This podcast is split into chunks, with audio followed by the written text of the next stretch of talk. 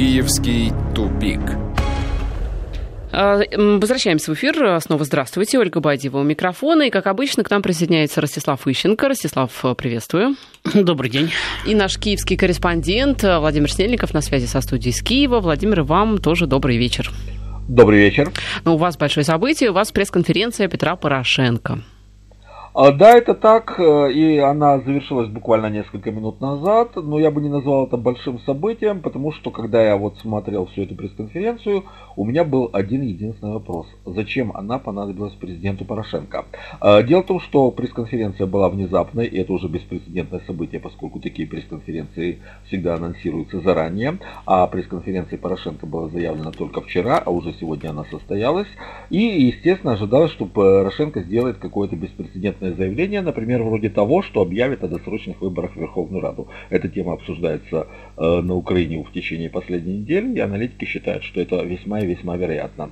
Но Порошенко не объявил об этом. И вот э, в течение двух часов он отвечал на абсолютно пустые порожниковые вопросы э, украинских журналистов, повторял то, что было сказано уже десятки, если не сотни раз, и все это было скучно и неинтересно. Ну, как же скучно, Владимир. Порошенко же сказал, что он будет голосовать на э, выборах президента ближайших. Это же сенсация. Ну, э, ну, а, ну да, ну, это сенсация. Но Причем в Киеве, понимаете, да. мы вот сомневаемся вообще, удержится да. ли э, Порошенко, усидит ли он да, на территории Украины, да, сбежит, да. не сбежит, а он говорит, что он будет в Киеве ну, голосовать. Ну, вот это сенсация, да, вот это сенсация. Но больше ему сказать было не, нечего, он ничего не говорил. Ну вот зачем, вот у меня один вопрос, зачем нужно было это жалкое, душераздирающее зрелище, как говорил Осликя в таких случаях. Ну, такое впечатление, что Порошенко нечего было сказать, но украинские журналисты, как всегда, э, боятся что-то спросить. И единственный острый вопрос, который прозвучал на пресс-конференции, он прозвучал от э, корреспондента Радио Свобода, и он касался пресловутого отдыха Порошенко на Мальдивах, о том, почему он туда э, были нарушены какие-то там правила пересечения границы. И то не самый острый вопрос вопрос, Владимир, да. согласитесь. Да, и это далеко не самый острый вопрос, он давно уже пережеван десятки раз. Ростислав, может быть, у вас есть ответ на вопрос? Зачем? Ну, я могу только одно предложение выдвинуть. Там недавно было заявлено, что вроде как Янукович собрался дать пресс-конференцию да, да, да. 2 марта. Может быть, Порошенко просто решил опередить его. Значит, э, и выступить, Но и выступить чуть раньше. Янукович да? собирался рассказывать про события Майдана 2014 года. Ну вот видите, Порошенко рассказал о других событиях, то есть, которые действительно волнуют украинское общество. Значит, в конце концов... Э, Отдых на Мальдивах, например. Ну, все как... бы хотели отдохнуть, но не всех получается. Ну, не знаю, все или не все, значит, э, но хотели бы даже. Я не говорю, а получается. Вот. Но, тем не менее, значит, ну, если, да, если подобного рода мероприятия грамотно раскручивать в информационном пространстве, да, грамотно с ним работать, то, конечно, пресс-конференция одного президента, накануне пресс-конференции другого президента могла создать бы информационные поводы, которые бы ну, не забили бы полностью, но несколько отвлекли бы от э, э пресс-конференции Януковича или от того, что там будет сказано. Порошенко это сделать не сумел, его команда это сделать не сумела.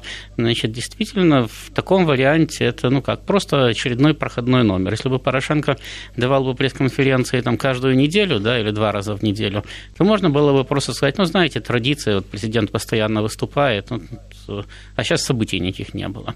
Значит, но из всего, что происходило вокруг и на Украине, э, единственный более-менее серьезный повод, который мог э, заставить Порошенко сыграть на опережение, это пресс-конференция Януковича. На опережение он явно не сыграл. Может быть, пытался, не знаю. Значит, все остальное, даже то, что говорит э, Владимир там, по поводу очередного обсуждения очередных возможных досрочных выборов в Верховную Раду, так они это уже как минимум два года обсуждают. Они только избрали предыдущую Раду, стали, стали, сразу стали обсуждать досрочные выборы. Значит, и там каждую неделю значит, у них в информационном пространстве появляется сообщение о том, что э, досрочные выборы вот-вот грядут, что вы уже готовы, все уже значит, стоят на низком старте и так далее. Два года ничего не случается, и, в общем-то, уже не так долго осталось досрочных выборов э, Верховной Рады. Сейчас вот к президентским надо готовиться. Так что, опять-таки, выборы в Раду могут быть только одним из элементов технологии на президентских выборах. Но мы, допустим, знаем, что Порошенко сейчас ведет активные переговоры о создании большого межпартийного блока. Они, как обычно, друг с другом торгуются, как обычно сообщают о выдающихся достижениях, о том, что они уже почти договорились. И, как обычно, у них э, сразу же после договоренности возникают новые хотелки и начинаются все переговоры по новой. Поэтому э, ну, даже с точки зрения такой, да, вот подобного информационного повода, мы тут договорились, у нас возник крупный блок. Значит, даже это не может быть темой для пресс-конференции президента. Тут бы скорее было бы логично, если бы там выступил бы премьер, который тоже в этих переговорах участвует, или там тот же Яценюк, который тоже в этих переговорах участвует и так далее. То есть э, это не та тема, э, вброс информации, который надо брать на себя Порошенко. Поэтому я действительно не вижу никаких там серьезных информационных поводов для того, чтобы э, Порошенко выступал и их анонсировал. Более того, в том положении, в котором он находится, когда он практически не контролирует развитие политических процессов, ему, в общем-то, лучше даже зная, что что-то должно произойти, да, Э, Вообще дожда... перед камерами не появляться. Нет, нет, дождаться просто самого события, потому что, э, ну, это же, опять-таки, элемент политической борьбы, грязноватый, но часто используемый, когда вы выскакиваете с анонсом, а потом вам рубят само событие. Было же уже э, такое в украинской истории, когда Тимошенко анонсировала большую коалицию с Януковичем против Ющенко, направленную в парламенте да, когда Ющенко еще был президентом. А Виктор Федорович на следующий день выступил и сказал, ничего не знаю, вообще ни о чем не договорились, никакой коалиции не будет, все у нас и без нее хорошо. Юлия Владимировна выглядела, мягко говоря, по-идиотски. Поэтому не вижу, не вижу смысла в подобного рода мероприятиях. Ну, вот смотрите, например, Порошенко, ну, во-первых, то, что касается, э, как это было сделано. Накануне он заявил о том, что пресс-конференция будет, на следующий день она состоялась. Но ведь все-таки, господа, пресс-конференция президента это довольно-таки масштабное событие. Да? Ну, это ней... с вашей точки зрения, потому что вы живете в России. А на Украине это проходное событие. Захотел Порошенко дать пресс-конференцию и дал. Может быть, он думал, что ему будет что сказать, потом выяснилось, что нечего, но опять-таки я прекрасно понимаю, что те же самые порошенковские пиарщики стали ему, ну, Петр Алексеевич, не отменять же теперь пресс-конференцию, вы же уже сказали, что она будет.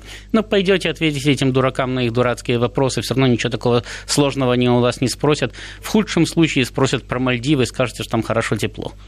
Ну вот из заявлений, кстати, Порошенко. Он говорит, что впервые украинские олигархи не имеют влияния на президента. Ну, действительно, они не имеют влияния на президента, потому что украинским олигархам остался только президент. Поэтому на него имеют влияние отдельные украинские политики, на него имеют влияние отдельные украинские бизнесмены, но классический олигарх, да, как человек, э, одновременно обладающий властью и одновременно обладающий деньгами сейчас на Украине только Порошенко, потому что все остальные бывшие олигархи могут реализовывать свои властные амбиции только через э, э, президентские полномочия. Поэтому подавляющее большинство из них и находится в э, оппозиции Порошенко, потому что на Украине этот процесс, собственно, начался еще при Ющенко и вошел в полную силу при Януковиче, когда олигархическая республика начала превращаться в диктатуру одного олигарха. При Порошенко он просто уже, кстати, отлился в бронзе. Вот. И, э, соответственно, все остальные кстати, бывшие олигархи, которые недовольны таким положением вещей, они развернули борьбу то ли за восстановление олигархической республики, когда э, президент только первый среди равных, то ли значит, за занятие места президента. Я думаю, что они э, по большому счету сами не понимают, за что они борются, потому что в идеале они хотят, чтобы было как раньше, да, ну как там при позднем Кучме, при раннем Ющенко, а на практике практике. Сейчас можно только поменять э, э, одного диктатора на другого диктатора. Причем, опять-таки, следующий не будет лучше и даже не будет хуже. Он будет примерно таким же. Вопрос только в имени, фамилии, там, в поле и возрасте. Владимир, вот у меня к вам вопрос о заявлении Порошенко о том, что он пока не решил, будет ли баллотироваться на второй срок на президентский пост. Это, как вы считаете, это ну, такое кокетство это, некое? Э, не просто кокетство. Дело в том, что э, он сначала заявил, что пока не решил, а вот потом, когда его спросили по поводу вот этой самой коалиции, с, э, с Народным фронтом э, в парламенте, он сказал, что он лично в парламент избираться не будет, но вот выдвиженцем от партии он, он, не, он не будет на выборах. То есть он фактически подтвердил, то есть человек просто забылся и фактически подтвердил, что у него есть намерение баллотироваться, но он не будет выдвигаться на следующих президентских выборах от партии. То есть можно сказать, что Порошенко сделал заявление о том, что он все-таки будет баллотироваться. А вот э, заявление о том, что после выборов он бу- точно будет жить на Украине в любом качестве, это, мне кажется, такая самонадеянность. Э, вы, вы знаете, от человека, который э, вообще побил мировой рекорд невыполнения своих обещаний, я напомню, что Порошенко первый президент, которому удалось не выполнить свои обещания перед избирателями еще до вступления в должность президента. Э, так вот, от человека, который не выполнил ни одного своего предвыборного обещания, который обманул всю страну, ну, еще один раз обманет страну, ну и что? Я Но, думаю, страна будет только рада в этом случае. Во-первых, э, Ольга, его самое сообщение это, или его заявление это трижды самонадеянность, потому что самонадеянно утверждать, что он будет жить, самонадеянно утверждать, что он будет жить на Украине, и самонадеянно считать, что к тому времени еще будет существовать Украина, потому что каждый из этих, э, каждый из этих трех проблем находится под очень большим вопросом. А во-вторых, о чем говорил Владимир, Порошенко, конечно, побил э, все рекорды по невыполнению обещаний. Но дело в том, что ведь, опять-таки, законодательную базу, даже конституционную, для этого подготовил Янукович, потому что именно при Януковиче был подан запрос в Конституционный суд, а должен ли президент выполнять свои предвыборные обещания. На что Конституционный суд сказал, нет, в Конституции не написано, что президент должен выполнять свои предвыборные обещания, поэтому может и не выполнять. Таким образом, Порошенко действует в полном соответствии с разъяснениями Конституционного суда, которые в вопросах конституционных являются окончательными, бесповоротными, обжалованию не подлежат. Ну, на да, самом деле, да, немногие президенты оставались э, на Украине после э, того, как они переставали быть президентами. Нет, они все остались. Но, ну, Яну... Кравчук на Украине. Янукович. Ю- Ющенко на Украине? Да, Ющенко на Украине. Кравчук ну, хорошо, Кучма на Украине, но только Янукович. Это один так президент, вот тенденция, это же последние тенденции, именно таковы. А, что... так вы говорите о трендах, а не о большинстве президентов. Да. Нет, ну дело просто в том, что если учитывать, э, насколько Порошенко сейчас ненавидит в стране, причем абсолютно всем, то для него остаться на Украине это действительно смерти подобно. Я бы сказал, что вообще-то вопрос не в том, будет ли Порошенко э, жить на Украине после следующих будет выборов. Вообще. А ну вопрос да, в том, да. будет ли следующий президент жить на Украине после того, как его изберут президентом. Это тоже очень большой вопрос. Потому что есть такое понятие, как президент в изгнании. Он Янукович, кстати, тоже, как э, э Ольга говорит, тренд в тренд, этом отношении. Да? Ну, что еще из, э, Владимир, что-нибудь еще было из э, заявления э, Порошенко, что, ну, понравилось, может быть, вам, возмутило хотя бы вас, может Нет, быть? это было, это было скучно, это было просто скучно. Вот, по-моему, еще Вольтер сказал, что все виды искусства хороши, кроме скучного. Так вот, Порошенко был просто скучен как я сказал, это жалкое, душераздирающее зрелище, как говорил Ослик я. Ну не на чем было остановить внимание. Это, э, было видно, что человеку просто нечего сказать. Вот знаете, кому-то, наверное, приходилось жевать жвачки, вот через некоторое время, когда ее пожуешь, она просто вызывает уже отвращение, когда оттуда уже все выжил что только можно. Так вот именно такое ощущение у меня вызывала пресс-конференция Порошенко. Но абсолютно ничего. Пустое место. Ну, исходя из вашего утверждения, Владимир, я делаю вывод, что Украина достигла высот демократии и благополучия, потому что э, общим местом в э, кстати, утверждениях демократических политиков, э, значит, наших европейских и американских друзей, всегда было, что как если в стране все хорошо, политика становится скучной. Так что раз уж Нет, политика не скучная, президент скучный. А экстренная вот... пресс-конференция Нет. президента навевает скуку, значит, на Украине никаких проблем не осталось. Ростислав, политика не скучная, президент скучный. Такой веселый, мне кажется, президент Владимир, зря вы так его видите. А, на Мальдивы летает, столько поводов а, для слухов всяких подает. Поехал, а, куда он там, где он там напился -то? На конференции по безопасности или в Давосе? Уже да не, он... Не помню где. э, да он, вы знаете, очень часто появляется в таком оживленном состоянии, с блестящими поросячьими глазками, с оживленной э, жестикуляцией. Э, таких случаев столько, что ну, эти десятки случаев публичных появлений его в таком виде. То есть сказать, что это что-то из ряда вон выходящее, тоже нет ни малейших оснований. Ну вот все знают, что от Порошенко очень часто появляется веселенький, счастливенький и с блестящими поросячьими глазами. Может быть, бизнес Порошенко вас э, развеселит, Владимир? Ну вот, например, история о том, что предприятия в России, э, очень достаточно много предприятий, э, которые имеют отношение к бизнесу Порошенко, в частности, предприятие по производству крахмала в Липецкой области, компания, которая занимается выращиванием и продажей зерна. Причем предприятия эти все после выборов президента не были проданы, а продолжают существовать. Ну, естественно, администрация Порошенко все отрицает. А, да, администрация... Кстати, на пресс-конференции эта тема не поднималась. Украинские журналисты не задают острых вопросов президенту. Это уже такая давно установившаяся традиция. А, поэтому эта тема на пресс-конференции вообще не обсуждалась. Кстати, если бы обсуждалась, это было бы достаточно весело. А, то, что Порошенко имеет бизнес в России, это более чем вероятно, хотя администрация президента это и отрицает. Порошенко, он прежде всего олигарх. Олигарх это человек, которого прежде всего интересуют деньги, которые, как известно, не пахнут. Во всяком случае для олигархов.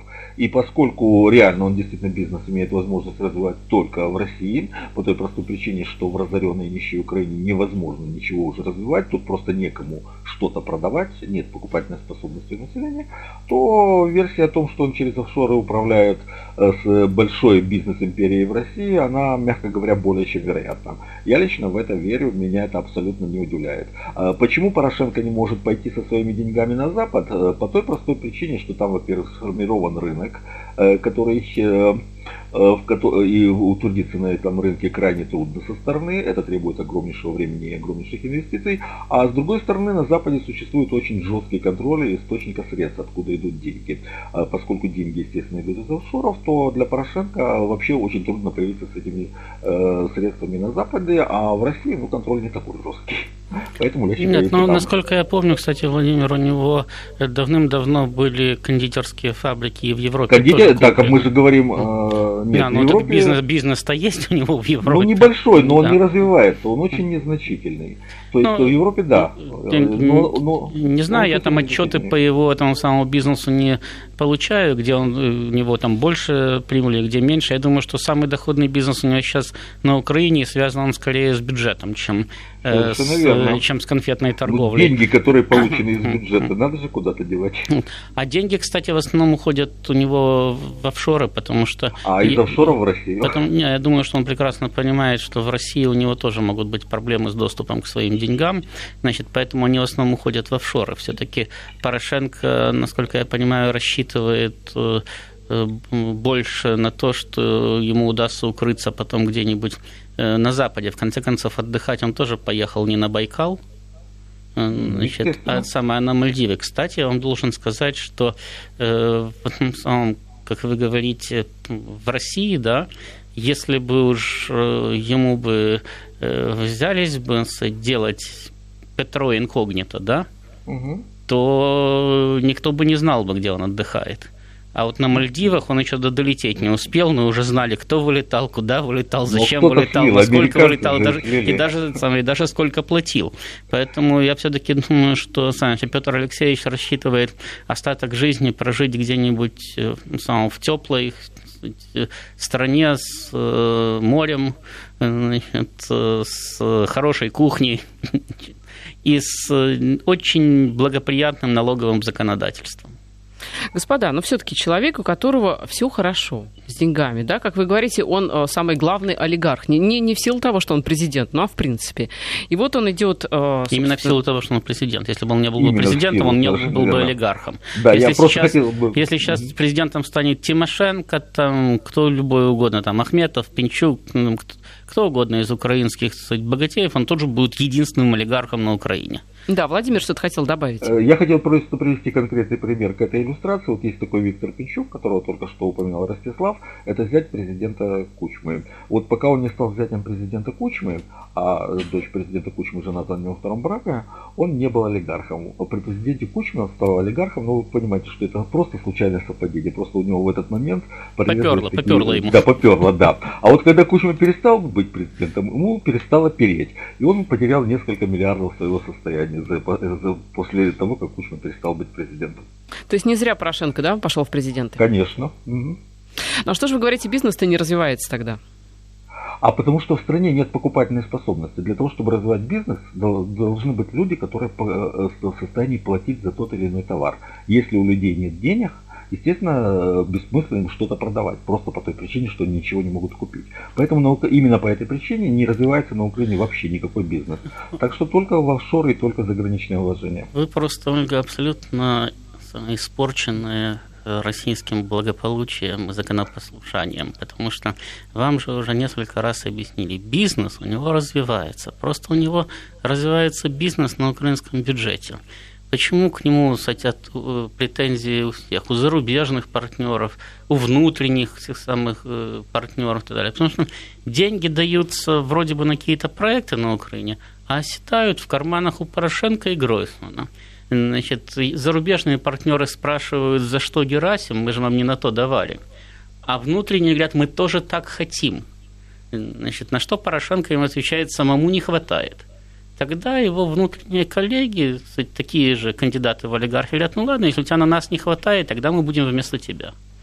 В общем, да, неплохо устроился, и все хорошо у президента а, Петра Порошенко. А, вот, кстати, по поводу денег, а, есть еще же инициатива, наверное, как еще больше денег осадить в нужных карманах. Речь о заявлении Владимира Гройсмана, который сообщил о том, что Украина хочет сократить потребление газа, ну, таким образом, да, будет, будут внедряться меры энергоэффективности, что, соответственно, каким-то образом будет и бюджет улучшать, да, показатели бюджета. А вот э, каким образом это все будет делаться и за чей, собственно говоря, счет, об этом поговорим после новостей. В Москве 18 часов и 39 минут. Киевский тупик. Ну что ж, возвращаемся в эфир. Э, Ростислав Ищенко и Владимир Снельников вместе с нами. Так вот, по поводу газа, значит, э, Гройсман считает, что нужно сократить потребление газа на 4% в силу внедряемых мер энергоэффективности. Ну, Что думаете, Ростислав? Во-первых, Украина и так уже сократила потребление газа по сравнению с началом 90-х практически на 50%. Правда, энергоэффективность заключается в основном в том, что закрываются предприятия, значит, и газа больше не надо. Вот. Но э, я уже не говорю даже о там, металлургии, там, которая упала за последние 4 года, там производство практически в два раза. Там, каждый год падало, когда на 30, когда на 15%. Значит, э, но вот э, посмотрите даже на химическую промышленность. Украина еще 4 года назад поставляла на сотни миллионов долларов, значит, там почти на миллиард удобрений на мировой рынок. То есть торговала, получала эти деньги. Значит, сейчас она закупает те же самые удобрения, кстати, в основном в России. Значит, почему это происходит? Потому что для химической промышленности не только энергоноситель, но и основное сырье – это газ. Газ дорогой, значит, химические предприятия Украины становятся нерентабельными, не прекращают свою работу. Да? Значит, они не производят продукцию, значит, продукцию закупают за рубежом, в основном там, где она стоит дешевле, значит, в России ближе, дешевле, ближе вести, вот здесь, значит, и закупают. Вот э, сразу же сколько этого самого газа э, уже не надо, да?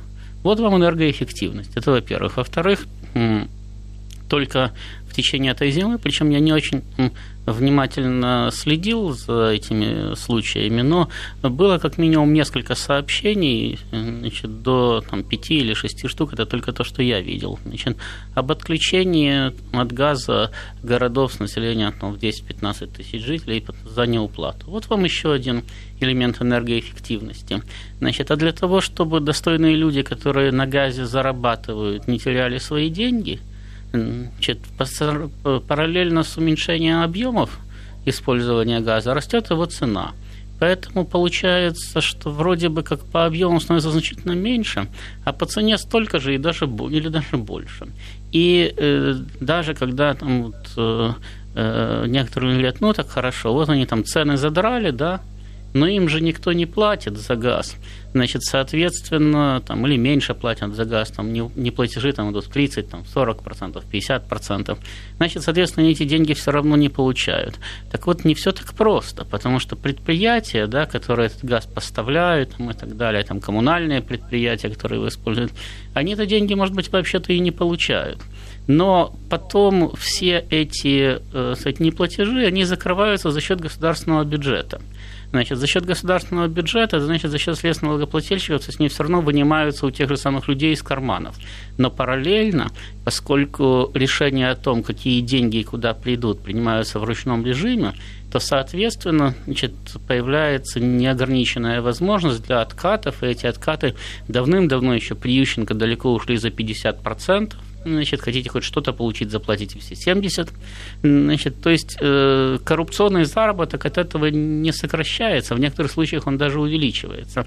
Поэтому действительно промышленность умирает, население становится все хуже и хуже, значит, там э, случаются отключения электроэнергии там, и газа уже даже в Киеве, не говорю уже там о регионах. Да, это не достигло пока что э, размеров катастрофы, но уже неприятности значит, возникают. Вот. Э, но от этого э, коррупционерам, которые на этом зарабатывают, хуже не становится, наоборот, становится даже лучше. Потому что ситуация переходит в режим аврального ручного управления, в режиме аврального ручного управления, когда решения принимаются по принципу, что хочу, то и выращу, я лично решаю, кто получит деньги, вы или ваш сосед. Да? Значит, э, открываются неограниченные возможности для коррупции, потому что не дадите вы столько, сколько я прошу, значит, он или она даст. Но на самом деле даже Порошенко признает, что жить украинцы стали хуже. Вот он, в частности... Но э, веселее. Да. Как сказал Владимир, значит, Хуже. политика украинская Нет, веселая, скучно. только президент скучный. Скучно же. Нет, Владимир сказал, политика веселая, президент, президент скучный. Президент скучный, да. Порошенко, говорит, что... Порошенко говорит, что от многих реформ большинство украинцев, к сожалению, пока не чувствует позитивного эффекта, поскольку жизнь украинцев значительно не улучшилась, но, видимо, все еще впереди все самое хорошее, да, Владимир? Именно на это да, же надеются конечно. украинцы. Да, самое хорошее впереди уже анонсировало очередное повышение цен на газ, как раз то, о чем говорил только что Ростислав.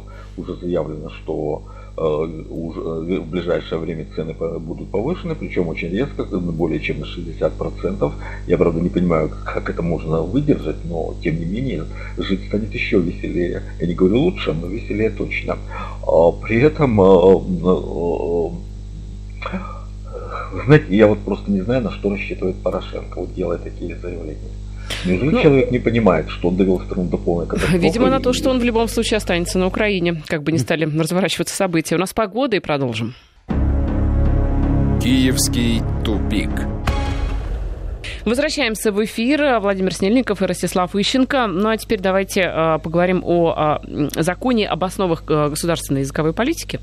Конституционный суд тут рассматривал этот закон, э, который был принят э, давно, да, в 2012 году. Да, так вот, э, признали его несоответствующим Конституции страны. О чем этот закон? Давайте поймем, Владимир, вот о чем закон, собственно?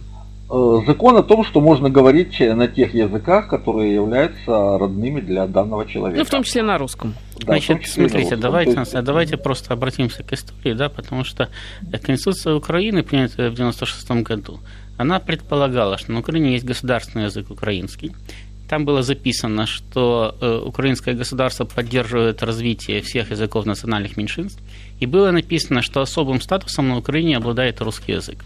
Значит, Которому особ... гарантировано свободное да, использование. свободное использование. Особым там, это каким? Свобод... Да, вот какой особый, значит, там еще было написано, как правильно говорит Владимир, что ему гарантировано свободное развитие и использование, но э, дальше законодательство не развивало эту мысль о том, каким особым статусом обладает русский язык.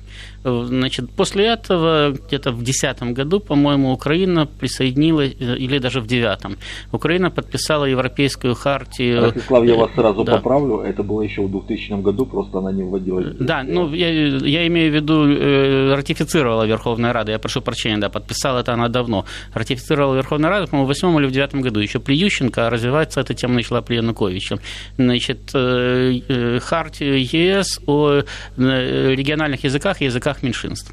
В соответствии с этой хартией, если на какой-то территории 10% населения – говорит на э, каком-то языке, то этот региональном язык, любом то, да, то этот язык получает там статус э, регионального языка. То есть на нем должно вестись дело производства, там, на нем должно быть обеспечено обучение в школах и так далее. Поскольку в соответствии с Конституцией Украины международные договоры, ратифицированные Верховной Радой, имеют приоритет перед национальным законодательством, в том числе перед Конституцией Украины, то, соответственно, этот, э, э, эту хартию надо было каким-то образом воплощать в национальном законодательстве. Значит, против этого очень долго боролись украинские националисты, но в конце концов в 2012 году был принят так называемый закон Кивалова-Колесниченко по фамилиям его авторов, авторов законопроекта, который, в общем-то, просто переписал положение этой Европейской хартии, то есть они были реализованы. Значит, и, соответственно, на Украине появилась возможность в любом там, населенном пункте, в городе, в районе значит, э, использовать там, хоть русский, хоть крымско-татарский, хоть венгерский, любой язык, на котором говорит хотя бы 10% населения. Некоторые, в некоторых восточных областях, значит, в восточных регионах стали принимать решения местные облсоветы, горсоветы значит, о придании русскому языку статуса регионального. Его пытались опротестовать эти решения в прокуратуре националисты и так далее, значит, у них кстати, ничего не получалось.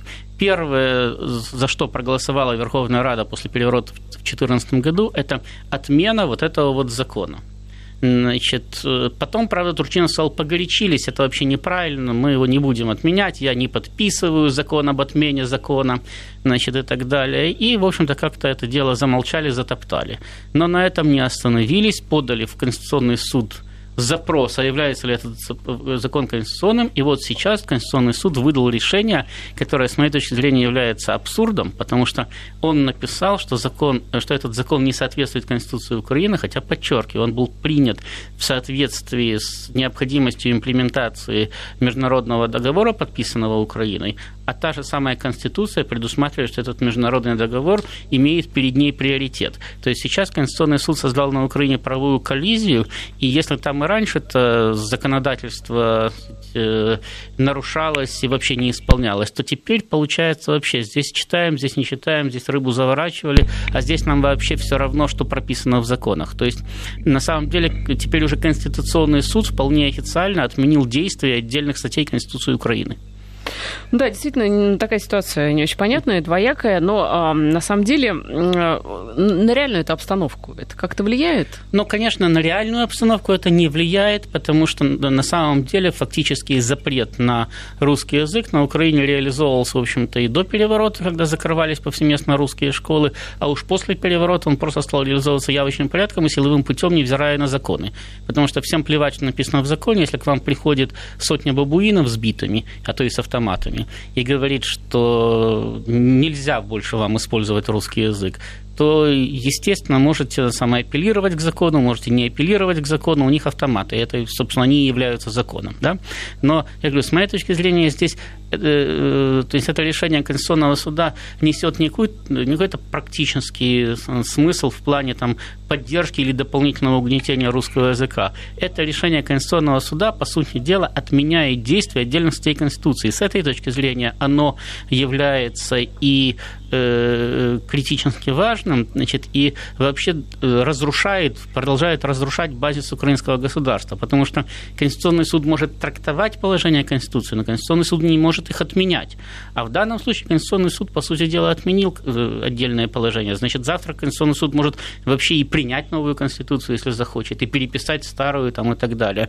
То есть на Украине возникает э, уже э, право, э, в э, правоприменительной практике возникает полный произвол. Если раньше он осуществлялся просто силовым путем, то сейчас он э, получает в обеспечение теоретический, да и практический уже самый государственный конституционный базис. Да, законодательную базу, по сути, получает, хотя действительно на реальное положение дел, э, принятие закона, да, отмена закона, в общем, когда все, как вы совершенно справедливо замечаете, в руках э, людей избитыми, то, в общем, это уже не важно, каков закон. Ну, давайте, вот э, у нас осталось минуты три до конца эфира, от серьезных тем к темам не очень серьезным, хотя, кто знает, как будут разворачиваться события. Вот завтра в Киеве, 1 марта, у меня как раз к Владимиру вопрос, я думаю, он знает, что это такое вообще. Что такое 1 марта? Не, я не, тоже знаю, это первый день весны. Что готовится 1 марта. Так вот, готовится марш работников секс-индустрии. Владимир, что-то вам известно об этом мероприятии? Да, известно. Дело в том, что на Украине уже давно обсуждают вопрос о возможности легализации проституции. А, при этом, вы знаете, на Украине очень такое своеобразное отношение к проституции, абсолютно толерантное. Ну, как бы вроде это нехорошо, но раз оно существует, ну не, э, э, не стричь э, же проституток наголо. А, то есть тема, все абсолютно спокойно говорят о том, что проституция существует, все знают, что она проституция. Полиция имитирует борьбу с проституцией. Это уже давно стало темой шуток в различных юмористических шоу. А, более того, например, когда в 2012 году проходила Евро 2012 в Киеве, э, то украинские масс-медиа совершенно откровенно и открыто писали о том, что съезжаются также э, проститутки для того, чтобы обслуживать наплыв туристов, который, кстати, и не состоялся. То есть все прекрасно знают, что проституция есть, никакой борьбы с ней фактически не ведется, общество относится к этой проблеме абсолютно толерантно, и сейчас э, те люди, которые заняты в секс-индустрии, они просто говорят, давайте нас легализуйте, и нам будет лучше, и вам. Мы будем вам платить налоги, а вы за это нас позвольте открыто работать. Вот, э, в частности, будет и э, марш в поддержку этих требований. Владимир, но вот в ситуации нехватки э, бюджетных денег, нехватки доходов, да? Ой, Ольга, можно я на этот вопрос? Да, дело, конечно. Дело в том, что тут проблема не в бюджетных деньгах. На самом деле, как правильно сказал Владимир, отношения давно, в общем-то, и в обществе абсолютно спокойны, но все равно есть, возьмите и легализуйте, действительно пусть платят в бюджет. Но это точно так же, как камеры ГАИ, да? Вот вы знаете, что везде в этом самом в Москве стоят камеры, и штраф вам приходит по почте. Значит, в Киеве их когда-то установили, и тут же ГАИ проиграла суд, и эти камеры отменили, потому что а на чем взятки-то брать? Значит, то же самое с проституцией. Значит, может там быть и 10, и 20, и 50 маршей, и никто ее не легализует не потому, что проституции нет, и не потому, что они против. Потому что так эти работники секс-индустрии, да, проституты и проститутки, они платят постоянно своей крышей откаты. А так они один раз заплатили в бюджет налоги, все. А какое количество достойных людей остается без этого самого, без денег? Ну что ж, я думаю, что на этой, э, я уж не знаю, позитивной, либо негативной, для кого как, вот на этой вот неоднозначной новости заканчиваем мы сегодняшнее собрание. Ростислав Ищенко, Владимир Синельников были сегодня э, с нами. В этом формате встретимся через неделю. Спасибо. Киевский тупик.